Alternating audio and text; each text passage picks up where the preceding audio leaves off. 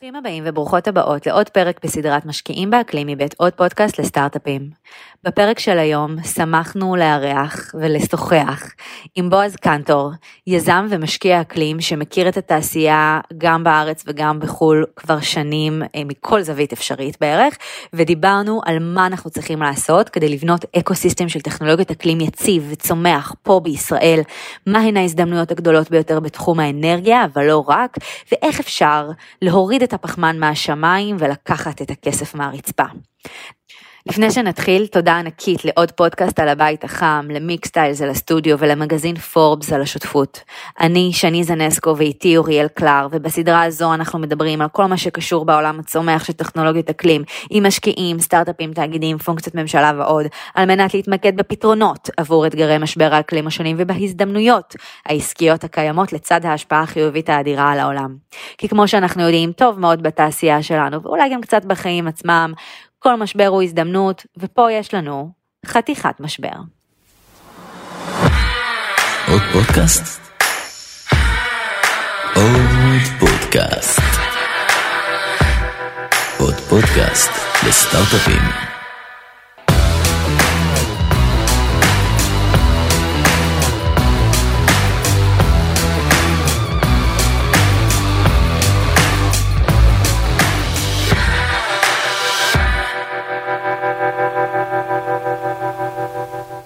שלום לכולם, אהלן בועז. אהלן אהלן. אנחנו פה עם בועז קנטור, משקיע ויזם אקלים, אם אני צריכה לעשות uh, ככה טייטל uh, לתכלל את כל הפעילות שלך בתחום. אנחנו מאוד שמחים שאתה פה איתנו. אז uh, בתור התחלה בוא תספר לנו מה אתה עושה. אמ, אוקיי, תודה רבה שהזמנתם אותי. שמח להיות פה. אה, אני אה, משקיע ויזם אקלים. אה, אוקיי, ביי. וזה הפרק שלנו להיום. כן. מה אני עושה? אני, חיי ממוקדים היום בכל, בעצם ב, באתגר משבר האקלים. כשאני ממנף לאתגר הזה את כל היכולות שלי מהעשורים שלי בעשייה, בתעשייה, שהם ממוקדים בהקמה של פתרונות אקספוננציאליים בצורה של סטארט-אפ, השקעה בפתרונות האלה, תמיכה באמצעות אה, כסף, עזרה, אה, כל מה שנדרש לסקייל. בעצם כל הסיפור סביב אה, הקמה, ו... הקמה והצלחה של אה, סטארט-אפים בתחומי האקלים. ואולי תספר לנו קצת מה הביא אותך לזה. או, כי זה החלק המעניין, זה איך הגעת לנקודה הזאת. כן, לא, לא נולדתי אה, משקיע אקלים, ולמעשה אה, לא נולדתי, למעשה זה, זה תחום שהוא יחסית חדש אצלי. כשאני אומר יחסית, אני יודע שיש אנשים ש... אה, גם בישראל, שהם, שמאוד ותיקים בתחומים האלה של, אה, של אקלים ואימפקט ו- ו-ESG וכל ה-TLAs. אני בעצם ביליתי בערך שניים וחצי עשורים, או שני עשורים וחצי ב- בסטארט-אפים, אה, בסוגים שונים. הייתי נע ונד בארצות החדשנות והטכנולוגית, אה, ש- שזה היה מאוד טבעי, כי, כי גדלתי למשפחה שהיא אה, חצי הייטקיסטית יזמית מצד האימא, ו- ועם אבא חקלאי בעצם גדלתי עם ריח של אדמה. וואו. ותמיד נעתי ונדתי אה, חסר פרפס, חסר תכלית אה, בין סטארט-אפים כאלה ואחרים. אה, סיפורי הצלחה פה, סיפורי כישלונות שם. ובסופו של דבר, אה, אחרי תקופה, מצאתי את עצמי בחברת אנרגיה גרמנית אה, גדולה מאוד, שעברה אה, את תהליך ה-Energy Transition, את המעבר לאנרגיות מתחדשות. אה, ונחשפתי לעולם, אה, בעצם נחשפתי לעולם האנרגיה, נתחיל בזה, בחדשנות טכנולוגית בעולם האנרגיה. וכשחברת אנרגיה עושה חדשנות באנרגיה, אז אה, שואב אותך פנימה ל... ל... להיכנס לעומק של, לעומקים של האתגרים הכי אה, סמויים של, אה, של האנרגי טרנזישן. בדרך הזאת גם נחשפתי למשבר האקלים, שעד אותו Mm. רגע חשבתי שהוא איזה צרה עתידית, של מחבקי עצים, והיה לי את ההר מומנט שלי בברלין. אה, ומחברת האנרגיה הזאת בעצם, זו חברת אנרגיה שנרכשה, אה, מצאתי את עצמי כשותף בקרן אה, קרן השקעות תאגידית, שהיא נקראת Future Energy Ventures. הייתי השותף הישראלי של הקרן, אה, ביצענו השקעות ב, בעצם ב, לא באקלים אה, באופן כללי, אלא באנרגיה באופן ספציפי, שזה נגיד 70 ומשהו אחוז מהבעיה. אה, וכך מצאתי את עצמי משקיע באקלים, ממלא את ייעודי ואת, אה, ואת הידע שצברתי במהלך השנים, כדי לפתור בעיה שבעיניי אין, אין אה, חשובה ממנה, ולמעשה, כמו שאמר המשורר, אה, שום דבר אחר לא חשוב. אה, זה, זה בקצרה. והזכרת ש-70% מהבעיה זה אנרגיה, שמדברים על משבר האקלים. אתה יכול להרחיב על זה קצת? עכשיו שאת שואלת את זה, זה פתאום, אה, פתאום אני אומר שבעצם המשפט המדויק הוא ש-70 אחוז מה, או 70 ומשהו אחוז מהפליטות מגיעות מתעשיות האנרגיה השונות. Hmm. אבל הבעיה היא באמת לא 70 אחוז באנרגיה, אנחנו יודעים ש... שחלק גדול מהבעיה זה, אפשר להגיד, אה, בבירוקרטיה, בשיטות כלכליות, בהתגייסות אה, ציבורית, בכל מיני דברים כאלה, בטכנולוגיות, אבל בגדול אנחנו מדברים על פליטות. אה, את רוצה שניכנס לנושא הפליטות? יאללה. באנרגיה אנחנו מדברים בעצם, אני עבדתי בחברת אה, חברת חשמל, כן? לא חברת חשמל ישראל, אלא חברת חשמל גרמנית מאוד גדולה, שפעילה ב-16 מדינות באירופה עם, עם גריד. גריד זה, זה תשתית, זה רשת אה, בעצם החשמל, חשמל וגז במקרה הזה, אה, שנוגע בכל תחומי החיים, כלומר זה... אה, כשאנחנו מדברים אנרגיה, אנחנו מדברים על חברת החשמל הזאת, אנחנו מדברים על עוד דברים, אנחנו מדברים על דלק שמגיע לרכבים שלנו, דלק שמגיע למטוסים ולכל כל אמצעי התחבורה והמלגזות והכלים הכבדים, וגם דלק שמגיע לבתים לחימום. בניגוד לישראל, באירופה וגם בארצות הברית נוהגים לחמם את הבתים באמצעות אה, בוילרים אה, עירוניים. וכל, אה, בעצם כל מה שמפיק אנרגיה הוא, הוא עד, עד היום נהגנו לשרוף דלקים כדי להפיק את האנרגיה, שזה בעצם טכנולוגיה מצוינת, למעט בעיה קטנה, שהיא כמובן, השריפה פולטת את גזי החממה, שבעצם אנחנו מפרים את האיזון של הפחמן, של גזי החממה באטמוספירה, וככה אנחנו מחממים את כדור הארץ ומוביל לכל נושא האקלים, שאני בעצם בטח לא באתי להסביר אותו.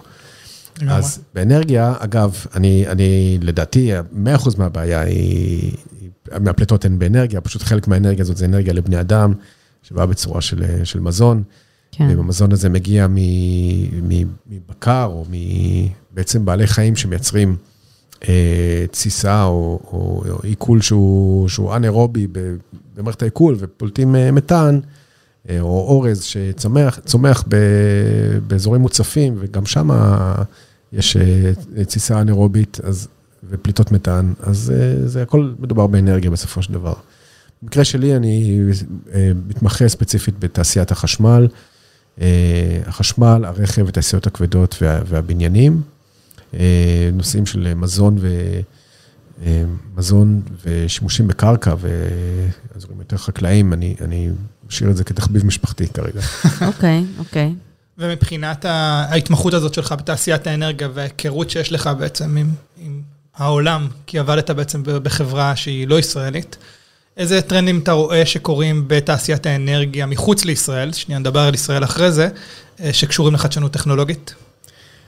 כן, לא צריך להגיד מחוץ לישראל, כי, כי ישראל אה, קשה מאוד, אה, כלומר, אני, חייתי, ב, ב, הסתובבתי באירופה, בעיקר בעבודה הזאת, ישראל הייתה לא קיימת מבחינתי, מבחינת אה, למעשה רוב, רוב העולם, ה, העולם ה capital ועולם החדשנות הטכנולוגית. הוא התמקד, הוא לא התמקד, הוא התפזר כמעט בכל העולם, חוץ מב startup nation. אה, וממש היו לי שיחות על זה עם אה, בכירים ומנכ"לים של חברות אנרגיה ב- מכל העולם, מאוסטרליה, דרך סינגפור ועד ארצות הברית. אה, אז לגבי טרנדים, אה, נתחיל מזה שהטרנד אה, הברור הוא מעבר לאנרגיות אה, מתחדשות. אה, בוודאי. אני שומע יותר ויותר גם אה, שיחות על אה, גרעין, אבל זה עדיין לא הפך לטרנד, זה, הפך, זה עדיין בגדר, אה, אה, אולי נצטרך, כדאי שנשקיע עכשיו במחקרים ארוכי טווח, אה, לשימוש ב, ב, עוד, עשור, שניים. אה, טרנד מרכזי הוא, אה, אם אתה מדבר ממש על טכנולוגיות, אז הטרנד המרכזי באירופה הוא כמובן מימן, שכרגע נראה כמו המשיח של עולם האנרגיה.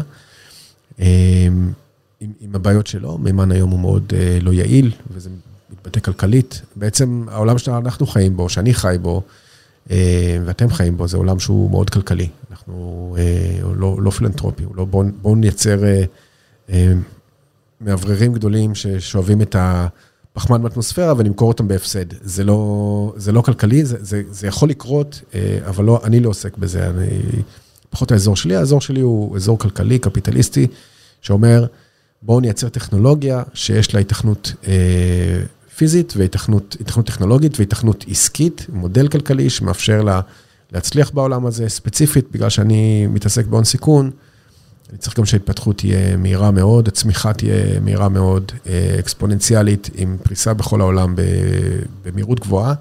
אה, זאת בעצם המהות של סטארט-אפים. אז מבחינת טרנדים, אנחנו יודעים שהאנרגי טרנזישן הוא, אז, אז כרגע אנחנו מדברים על היידרוג'ן, מעט גרעין, אה, הרבה מאוד אה, תחומים שנקראים sector coupling, שזה בעצם שימוש, נגיד בגז לאגירה של, של חשמל, או, ב, או בחום לאגירה, כל, כל מיני שימוש בין, בין סקטורים שונים, למעבר בין אנרגיות בין סקטורים. כל נושא ה transportation ו charging station, זה נושא שהוא חם היום במובן של לא, לא של טכנולוגיות חדשות, אלא של איך עכשיו עושים deployment מאוד מאוד מהיר, כבר שמעתי קצת פיקנטריה, שמעתי התערבות אצל, אצל בכירים אצל, בחברה, אה, בחברת החשמל האחרונה שדיברתי עליה, איון, מתערבים ביניהם מי, מי הולך לקחת את שוק, ה, שוק הרכב החשמלי, ונראה לנו טבעי שזה יהיה אילון מאסק וטסלה, אבל דווקא ההימורים שם הלכו לכיוון של פולקסווגן. Mm. וזה מעניין מאוד, כי מדברים שם על, על היכולת to deploy, היכולת to deploy, אה, אה, ליישם, להפעיל, לה, לא יודע בעברית. ליישם. ליישם, נגיד, to deploy. כן, to deploy, נראה לי שזה יותר טוב. מסות של רכבים חשמליים, ופולקסווגן בנויה לזה, וטסלה לא, למשל. כן. ולמעשה גם בגלאזגו, אני לא יודע אם יצא לנו לדבר על זה, אבל בגלאזגו, עיקר השיח שאני הייתי בו בסייד איבנטס היה סביב איך מביאים המון קפיטל לטכנולוגיה קיימת וחדשנית, זה כולל גם חדשנות בסטארט-אפים. כדי לייצר deployment אה, מאוד מהיר של טכנולוגיות לעולם. אה, אז איך? איך? מאוד בקלות, אני, תביאו לי ואני אפזר, אז זה כן. קל. אה, אם באמת הייתה תשובה קלה, אז לא היו צריכים ועידה בינלאומית עצומה בעיר קודרת וגשומה, אבל איך זה שאלה טובה? כלומר, ישנו סוגים שונים של פתרונות. טכנולוגיים, אני מדבר רק על פתרונות טכנולוגיים, יש לנו סוגים שונים של פתרונות וחלקם חלקם בשלבים שונים של, אה, של בגרות ובשלות, והם צריכים מימון, מימונים מסוגים שונים. למשל, אה, חברה, יש, יש כבר לא מעט חברות ישראליות שעושות deployment של, אה, של, של PV, של שדות סולאריים, ושם צריך בעיקר, שם באמת לא צריך יותר מלייצר כאילו ארגזים של אה, פאנלים אה, בסין ולשנע אותם בעולם, ושם פשוט צריך המון המון קפיטל. אבל זה לא בואו נביא קפיטל ונזרוק אותו לחברות האלה, כי יש פה מרכיבים של סיכון ומרכיבים אימוניים והלוואות, וצריך את הוויקלס הנכונים לעשות את הפרויקטים האלה. האזורים המעניינים יותר בעיניי זה אזורים שבהם הטכנולוגיה היא בפיתוח, ושם אנחנו צריכים, זה, זה בעצם מרכיב של הון סיכון, ושם ה deployment הוא... אה, של הכסף, סליחה, ה mobilization של הכסף, דיברו על mobilizing capital to, to, for technology deployment. אז ה mobility של הכסף אה, היא קצת יותר מאתגרת, כי, כי בהון סיכון, אה, אנחנו יודעים שיש מודל, מודל סטנדרטי בעולם, שנקרא קרן הון סיכון.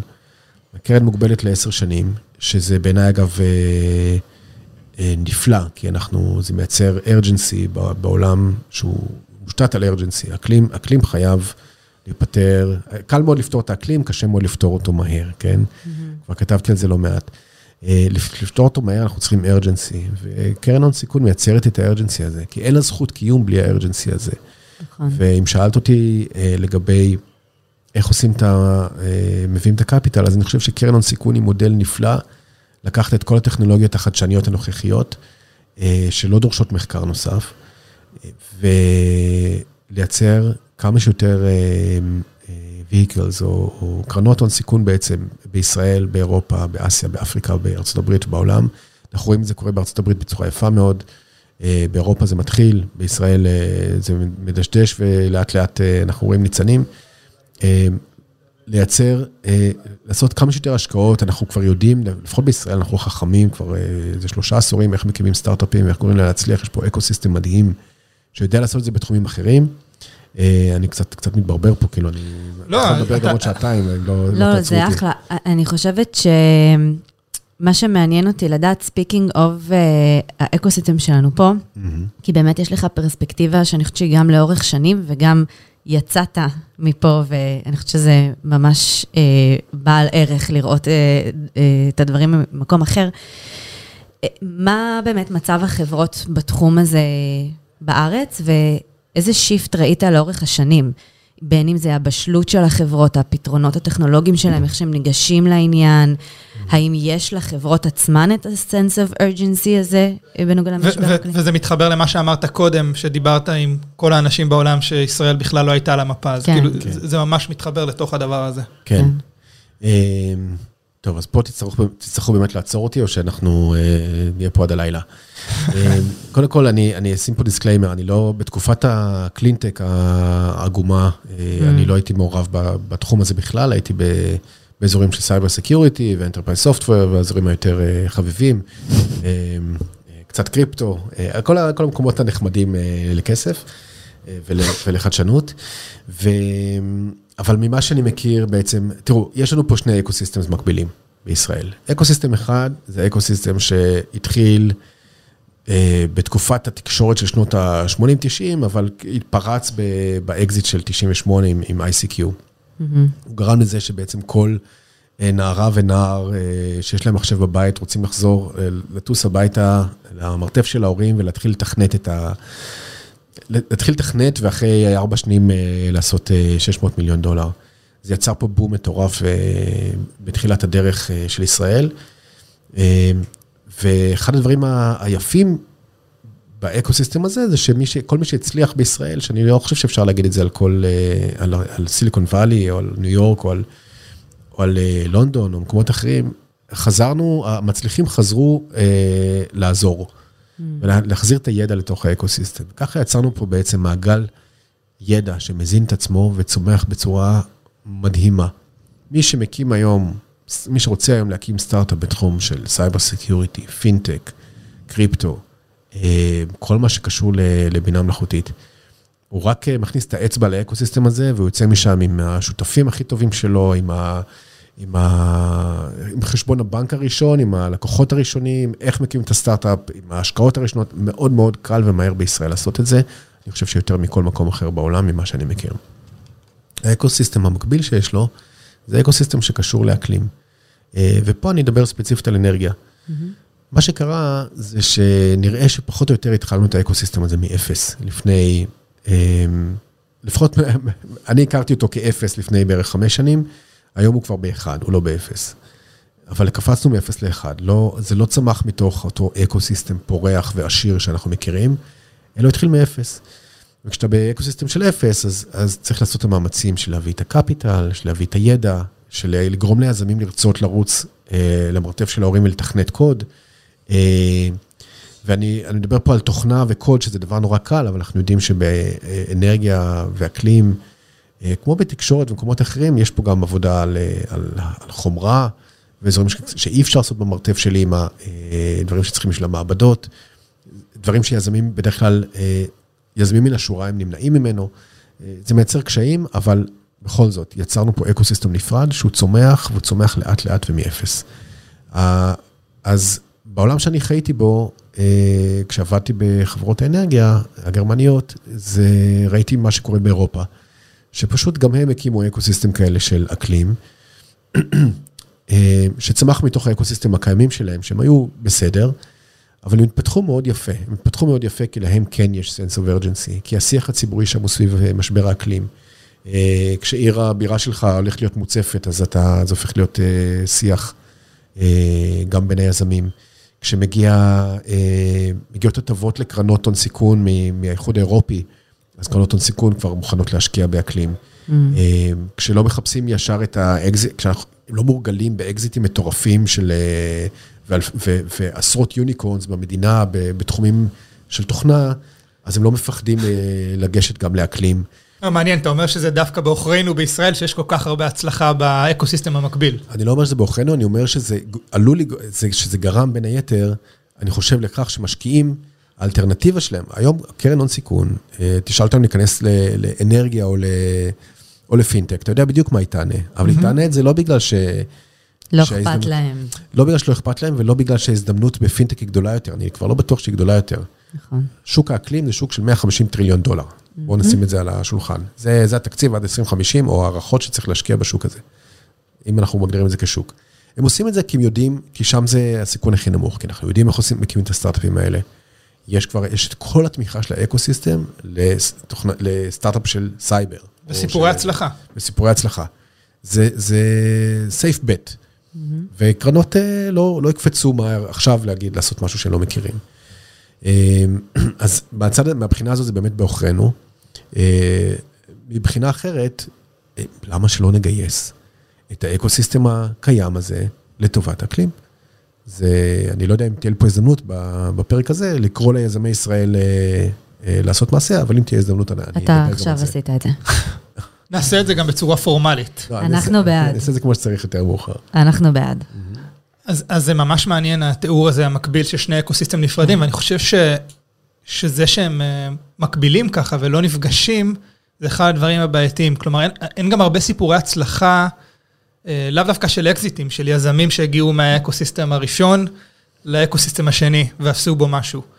אה, מעניין לראות אם נצליח אה, למשוך לא רק מהסיבות העקרוניות, המהותיות, הסביבתיות, אלא גם מהסיבות העסקיות. אתה מדבר פה על אה, גודל שוק מטורף אה, בעולם האקלים. אה, אתה רואה, ב, אתה הרי אתה מכיר אינטימית את האקוסיסטם האנרגיה הישראלי, אתה רואה ביזמים האלה שעוסקים באנרגיה את ה-urgency הזה, אתה, או איזה, איך אתה היית מאפיין את היזם, יזמת בתחום האנרגיה האקלים בישראל? אמ, אז זה תלוי מאיזה אקוסיסטם הוא בא. אם אה, הוא בוגר אה, הנדסת חשמל והוא חושב שהוא יכול אה, לשפר את הנצילות של ה-PV, או אם היא בוגרת, לא יודע מה, הנדסה, mechanical engineering, והיא חושבת שהיא יכולה, לא יודע, לעשות אה, טורבינת רוח טובה יותר, אה, אני רואה שם אני רואה שממש משהו מאוד היולי. היולי, כלומר, מבחינה הזאת של, של מאוד בראשיתי, אנחנו, כאילו, יש לי איזשהו ניצוץ בעיניים, אבל כל כך אה, חוסר ידע וכל כך חסר, חסרה תמיכה וחסר ניסיון. Mm-hmm. וזה גורם, לדעתי זה מאוד מדכ, מדכא את, ה, את התעשייה הזאת. אה, מצד אחד, ומצד שני, כן יש פעילות, אנחנו מכירים היטב את הפעילות של אשל עם איגנייט, ואנחנו מכירים את. המדהימה, כן? ואת, ו, וכן משקיעים שנכנסים, מתחילים לתמוך, ואז אנחנו מתחילים לראות קצת ניצוצות בעיניים. וזה נורא, זה נורא שאני רואה פה סטארט-אפ בתחום האנרגיה, ואני, שעובד על זה כבר המון שנים, הרבה יותר מדי, בלי מימון, שזה לא הגיוני, זה כבר לא, אי אפשר לקרוא לזה סטארט-אפ, כן? דיברנו על זה מקודם, מחוץ למיקרופון. ואתה יודע שבאירופה כבר עשו עשרה כאלה, והם גייסו עד היום כל אחד, לא יודע מה, 20 מיליון דולר, 30 מיליון דולר, ועושים את זה בצורה הרבה יותר טובה. לא, אני לא רגיל לעשות את זה בישראל. בישראל עושים סטארט-אפים טובים יותר, נקודה. לפני אה, עולם האנרגיה הייתי בעולם התקשורת, עבדתי ב-AT&T איזה ארבע שנים, אה, המון עם, אה, עם הצוותים האמריקאים, ראית, והמון עם חברות סייבר. אני עבדתי על תוכנית, ה, הקמתי בעצם תוכנית החדשנות של הסייבר, של ה Foundry, תוכנית, תוכנית גלובלית, יחד עם Silicon Valley. וראיתי מאות סטארט-אפים של סייבר בישראל בארצות הברית, ואתם רואים את ההבדל. עכשיו, הם מתחרים ראש בראש אחד בשני. עם אירופה אין מה לדבר, אירופה לא קיימת. אירופה לא קיימת. בסיליקון וואלי אנחנו אה, משאירים להם אבק בכל מה שנוגע לחדשנות וטכנולוגיה וצמיחה, והם משאירים לנו על אבק באזורים, של, באזורים אחרים, כן? ב, ב, שהאמריקאים טובים בו, זה לבנות דברים גדולים. וב, ובאנרגיה, אני פשוט, אני, זה פשוט הפוך. אה, אני רואה את ההבדלים בין אירופה הברית, וישראל היא זאת שלא קיימת. וזה לא נעים באמת לראות סטארט-אפים ישראלים שמנסים, ו... וכבר יש את הפתרונות האלה שם, ואנחנו לא יודעים לגשת לאירופה ולהביא את הידע הזה. ואני חושב, ואני שם פה ביקורת על עצמי מאוד חזקה, שכל מי שהוא נציג של משהו מחו"ל, או של הצלחה מסוימת, אתה יודע, סולאר אדג', חברת חשמל כתעשייה, או, או אני כ... ואחרים שהיינו פה נציגים של חברות אנרגיה, חייבים להביא את הידע הזה פה ליזמים, זה קריטי בשביל להקים פה את האקוסיסטם של האנרגיה. עכשיו, שלא יהיה פה ספק, אני רואה פה גם יזמים, כבר לא מעט, וזה הולך ומתגבר, יזמים שהם יזמים חזקים, יזמים סדרתיים, יזמים ניצוץ בעיניים ויזמים שיודעים איך עושים את זה, שבאים אליי ואומרים לי אה, שהם רוצים לעשות משהו באקלים, וכבר בשלב הרעיון. ואני רואה יותר ויותר כאלה, וזה מדהים בעיניי. אני רואה עכשיו זליגה בעצם, כן. של, ה, של התחום לתוך האקוסיסטם היש, הישן והחזק והטוב. ובאמת, יזמים שעשו cyber security ו enterprise software ופינטק, ובקריפטו זה עוד לא קרה, אני מקווה שזה יגיע גם בקרוב, אולי תגיע איזה קריסה, אה, נקווה שלא, אבל אולי תגיע איזה קריסה, ו- ויזמים יתחילו לזלוג, בקריפטו זה מאוד, אה, מאוד אה, טרנדי הרי, אם הטרנד כן. הוא שלילי, אז יזמים מחפשים משהו אחר, יבואו לאקלים, ואנחנו נראה יזמים מאוד חזקים שיודעים להקים חברות אה, טובות בצמיחה מהירה. לא יודע אם זה ענה לך על השאלה. לגמרי. כן, גם זה מאוד מעניין, האחריות שדיברת עליה, על הבא- הבאת או העברת הידע לכל מי שעובדים בארגונים גלובליים, בין אם זה קרן השקעות או תאגיד כזה או אחר, ובסופו של דבר, מן הסתם זה גם מקל על החברות האלה, על היזמים והיזמות האלה, גם לגייס כסף מחוץ לישראל בתחומים האלה. אה, ואנחנו גם, אני חושבת שגם אני וגם אוריאל, כל אחד חווה את זה בחלקה שלו, על הזליגה הזאת שאתה מדבר אה, בין שני האקוסיסטמים, אז אה, נראה איך זה יתפתח. אני חושב שבהמשך לזה, בהעברת הידע, אה, הרי יצא לך לעבוד עם החברה הגרמנית המאוד אה, חזקה ומשמעותית הזאת. אה, היכולת של סטארט-אפ ישראלי לבוא ולעבוד עם חברה בסדר גודל כזה, והחסמים שיש כדי להגיע לשם. איך, איך, איך אפשר לעשות, איך מצליחים לעשות דבר כזה? הרי זה, זה מה שכולם רוצים לעשות, אף אחד לא רוצה לעשות פיילוטים פה במרתף של אמא שלו, רוצים לבוא ולעשות משהו ב- באירופה ו, ולסמן וי על זה. איך, איך גורמים לזה לקרות? נכון. אמ, אני אגיד, אני אגיד, אני יכול להגיד על זה משהו קצת אה, פרובוקטיבי, אבל באירופה יודעים לעשות את זה. אירופה עושים פיילוטים עם סטארט-אפים אה, בערימות. כל הזמן עושים פיילוטים עם סטארט-אפים, זה קורה וזה מצליח. עושים דברים מדהימים, גם באירופה וגם בארצות הברית. אז מה, מה, מה חסר לסטארט-אפ הישראלי כדי לעשות את זה לא באירופה יודע- כמו השאר? כן, אני לא יודע אם, מה ש- אם החיסרון פה אצל הסטארט-אפ, או, או אצל דווקא, או אצל הקורפרט עצמו, מהמם. שלא עושה את זה נכון בישראל, או, או שאולי לא חסר, או שאולי אנחנו כן עושים את זה, אולי חסר פה capital, אולי חסר סבלנות, אולי בעצם יזם ישראלי מגיע עם אה, ציפיות אה, לא נכונות. אה, זה יכול להיות, זה יכול להיות הרבה דברים, אבל אה, אם ניקח אותנו למשל, חברת, אה, כשאני אומר אותנו זה בעצם, אה, אמרתי שהייתי שותף בקרן, בקרן של איון, לא יודע מה אמרתי, הייתי שותף בקרן של איון, אז איון היא חברת אנרגיה, אה, חברת distribution, כן, היא distrib... המפעיל הגדול ביותר באירופה של, אה, של תשתית אה, חשמל וגז, עם 1.6 מיליון קילומטר של distribution grid, זה משהו ש-unheard of, זה, לא יודע כמה זה, פי 100 מישראל, אני חושב, כל הרשת של ישראל.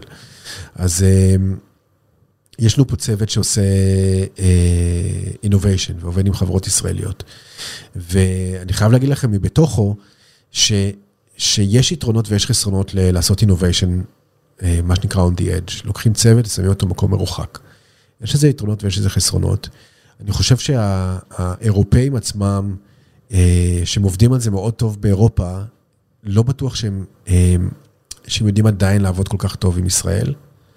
אה, למרות שיש דוגמאות אה, אחרות, למשל אה, ערן מ-NL עושה עבודה מופלאה, אה, לפחות בזמן האחרון. בתחילת הדרך הוא נתקל בקירות בטון שהוא היה צריך לחצוב בהם, כי לא ידעו לעבוד עם ישראל, ידעו לעבוד באירופה. אז מה חסר? אני חושב שבעיקר חסר פה הקפיטל.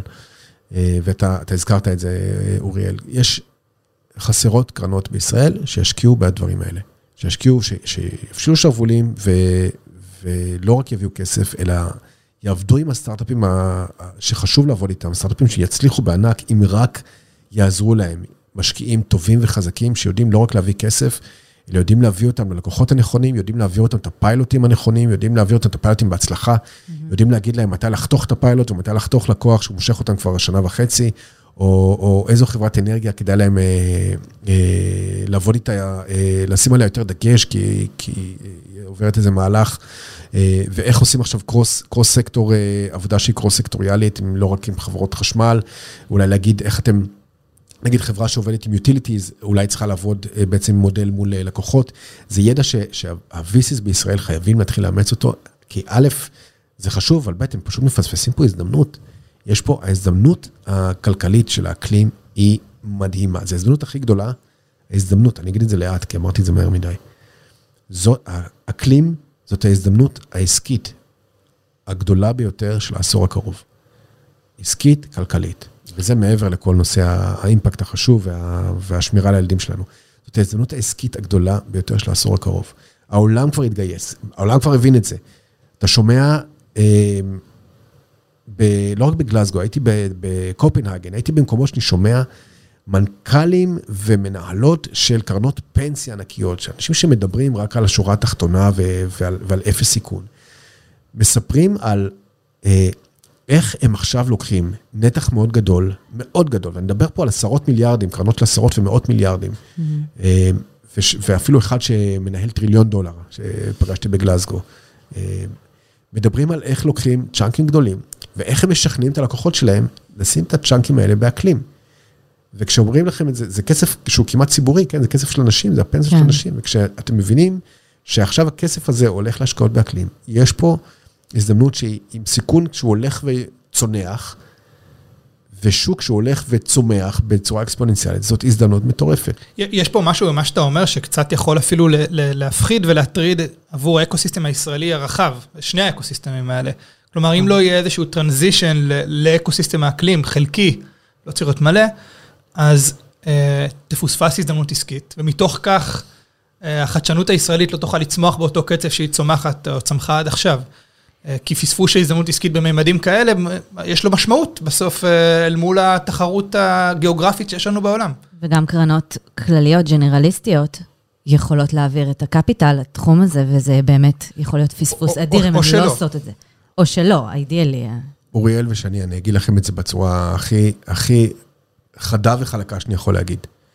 אם היזמים הישראלים והמשקיעים הישראלים לא יתעוררו, ולא יתעוררו עכשיו עם זיעה קרה, ויגידו, יקפצו על הרגליים ויגידו, אנחנו מגויסים לזה, כי זה מטורף מה שקורה פה, אנחנו פשוט נהיה מחוץ למשחק.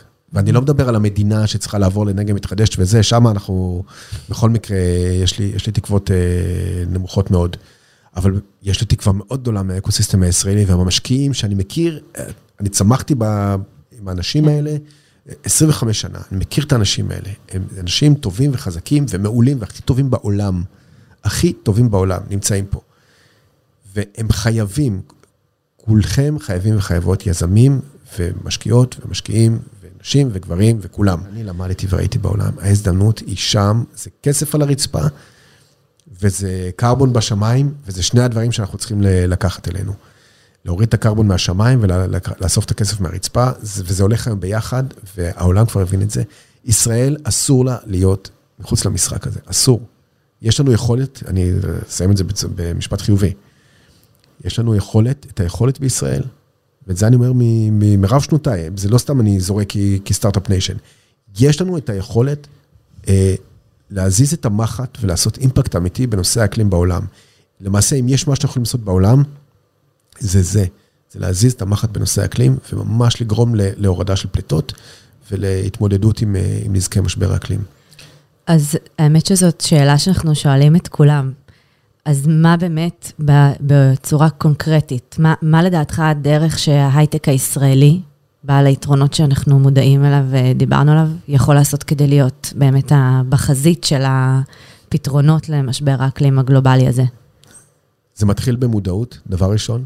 כל, כל מישהו, משהו באקוסיסטם שלנו חייב להקדיש זמן ולקרוא על הנושא. גם על המשבר עצמו וגם על ההיבט הכלכלי שלו. שהוא, שהוא קריטי. אנחנו לא מדברים היום על uh, לשפוך uh, כסף פילנטרופי על, על, על חיבוקים לעצים. אנחנו מדברים פה על כסף, uh, הון סיכון, שמושקע בטכנולוגיות חדשניות בתחומים, בתחומים האלה. אז חייבים לקרוא, חייבים להבין את המשבר עצמו. במשבר הזה חייבים להבין את הפתרונות, ויש רשימה, רשימה סגורה וסופית של פתרונות. אם תלכו ל-Drawdown Project, יש שם בערך 50 פתרונות. Mm. תסתכלו במקומות אחרים, תסתכלו בפלנטק למשל, בדף המדהים שהכנתם, המודל עם, עם, עם, עם האזורים שמסתכלים שם על פתרונות. לא חסר, אפשר למצוא את האזורים של הפתרונות. זה כמו, אני אגיד לכם, זה כמו המהפכה התעשייתית, רק שבמקום להמציא מנוע ש... אה, ש... ולחשוב מה אפשר לעשות איתו, מנוע בעירה פנימית, ולחשוב מה אפשר לעשות איתו ו... ולהשתולל איתו בכל מיני אפשרויות, כבר יש לו את ה-use case, אנחנו כבר יודעים את ה-use case, כבר יש את הכסף, כל מה שנשאר זה להמציא חדשנות שתגיע לשוק ומשם זה כבר יעוף. אז אה, קודם כל, יזמים ומשקיעים חייבים להבין את המצב, גם באקלים וגם בהיבט הכלכלי שלו. ודבר שני, אנחנו צריכים לעשות פה, צריכים לרתום את האקו-סיסטם החזק הקיים שלנו לסיפור הזה. איך עושים את זה? כל מה שאנחנו יודעים, אקסלרטורים, פגישות, מיטאפים, הייתה פה תקופה של כל כך הרבה מיטאפים בתחומים של פינטק וסייבר. איפה המיטאפים האלה של, של climate? אני לא מבין. אני לא מבין, ואולי אנחנו צריכים לעשות, אולי אנחנו פה נתחיל פה אה, מיטאפים כאלה. אה, של השקעות באקלים, של חדשנות באקלים, איפה החוסרים, אה, איך מתמודדים עכשיו עם חברות אנרגיה שלא זזות, והן באמת לא זזות, mm-hmm. מה כבר נעשה ב mobility ומה לא נעשה ב mobility, מה האתגרים של hydrogen, איך פותרים את זה, האקתונים. אנחנו יודעים לעשות את הדברים האלה, אני פשוט צריך להכניס את המילה, להכניס את המילה אקלים, או כל אחת מהחמש תעשיות שקשורות לפליטות, ו- ולהתחיל לרוץ. ושוק של 150 טריליון דולר. שוק של 150 טריליון דולר. ואני חושב ש- ש- שזו הזווית החשובה, כי, כי עד כה השיח שאנחנו שמענו על אקלים היה אה, מאוד פסימי, והיכולת וה- להפוך אותו לשיח אופטימי עם הזדמנויות, אה, ועל בסיס זה לרתום ולייצר עשייה, אני חושב שזו הזווית המיוחדת שתאפשר אה, את הזליגה הזאת בין האקוסיסטמים. ו- מה שנהדר, שיש אנשים כמו בועז, שגורמים לזליגה הזאת, להפוך אותה מזליגה לשטף אה, ושצף. אה, נהירה. נהירה. בין, זה באמת העניין, ואני רוצה להאמין שמה שקרה בגלסגו, גם בזווית הישראלית, אוקיי? ואני חושב שיש משמעות לשיח סביב חדשנות אקלימית. אפילו ברמת ההצהרות כרגע, בסוף זה מגיע ל-ynet של כל אחד בבוקר, והוא מבין שנייה שהדבר הזה נמצא על השולחן. והשיחות האלה שאנחנו עושים, הם לא רק ברמת האנשים שהם משוגעים לדבר, אלא הופכים להיות אה, ממש אה, נחלת הכלל. אז כן. אפשר לקוות שלשם נגיע בתקופה הקרובה, כי אין לנו, אנחנו לא יכולים לדבר על אקו-סיסטם של עוד עשר שנים, זה לא, לא אפשרי, אין, לא אין לנו זמן. כן, רק אני אחליף, אם לא, ברשותך, את האפשר לקוות שנעשה בתקופה הקרובה, לחייבים לעשות אתמול בבוקר. Let's do it. נראה לי זה הפינאלה הכי... אה, הכי מוצלח שיכולנו לבקש. כן. אז אה, בועז, תודה שבאת. תודה גם על הפעילות הנהדרת שלך, אה, ושנזכה לראות עוד הרבה פירות מהפעילות הזאת. אמן.